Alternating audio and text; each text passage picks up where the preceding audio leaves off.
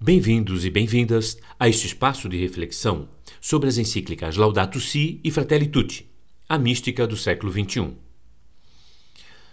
O povo Yanomami chegou muito perto de sua extinção total. O descaso de nosso país com as comunidades indígenas é assustador. Assustador porque cada vez que um povo ou uma etnia é ameaçada, nós ficamos mais pobres, humanamente, culturalmente, ambientalmente e espiritualmente. As terras indígenas no Brasil têm demonstrado continuamente que são as mais protegidas da destruição. E destruir nosso conhecimento milenar é prova de degradação da nossa sociedade. Infelizmente, nem todos concordam com isso. Muitos pregam abertamente a extinção de qualquer povo indígena ou originário, ou são vergonhosamente omissos.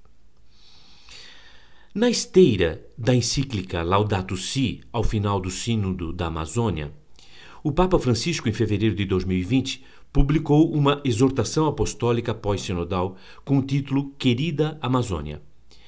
Eu ressaltei esta exortação apostólica aqui nesse espaço em nosso episódio passado, em que conversávamos sobre os rios voadores. As exortações são orientações aos cristãos e cristãs para seguirem mais fielmente o Evangelho de Jesus.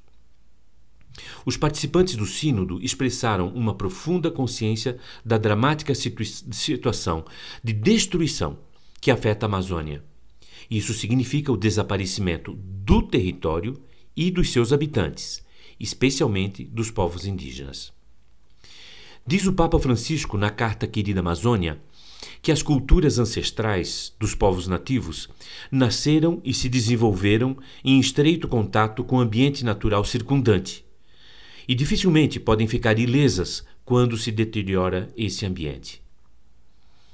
E isto requer que a humanidade tome consciência cada vez mais das ligações existentes entre a ecologia natural, ou seja, o respeito pela natureza, e a ecologia humana. Tudo está interligado.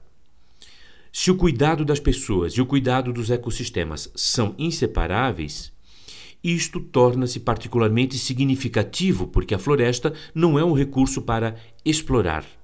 É um ser ou vários seres com os quais se relacionar.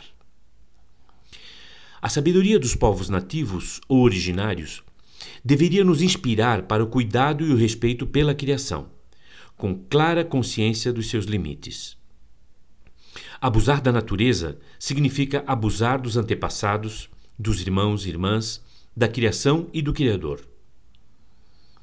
Os indígenas, quando permanecem nos seus territórios, reconhece o Papa, são quem melhor os cuidam.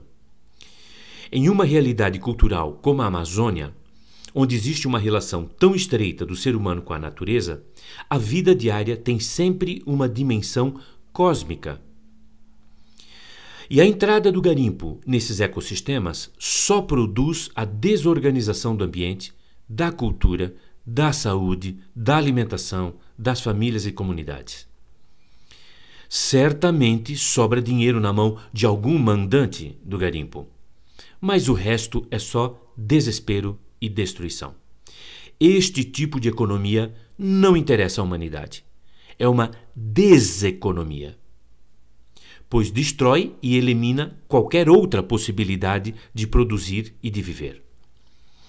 Diz ainda o Papa Francisco, na exortação Querida Amazônia, que o Senhor, que primeiro cuida de nós, ensina-nos a cuidar de nossos irmãos e irmãs e do ambiente que Ele nos dá de presente a cada dia.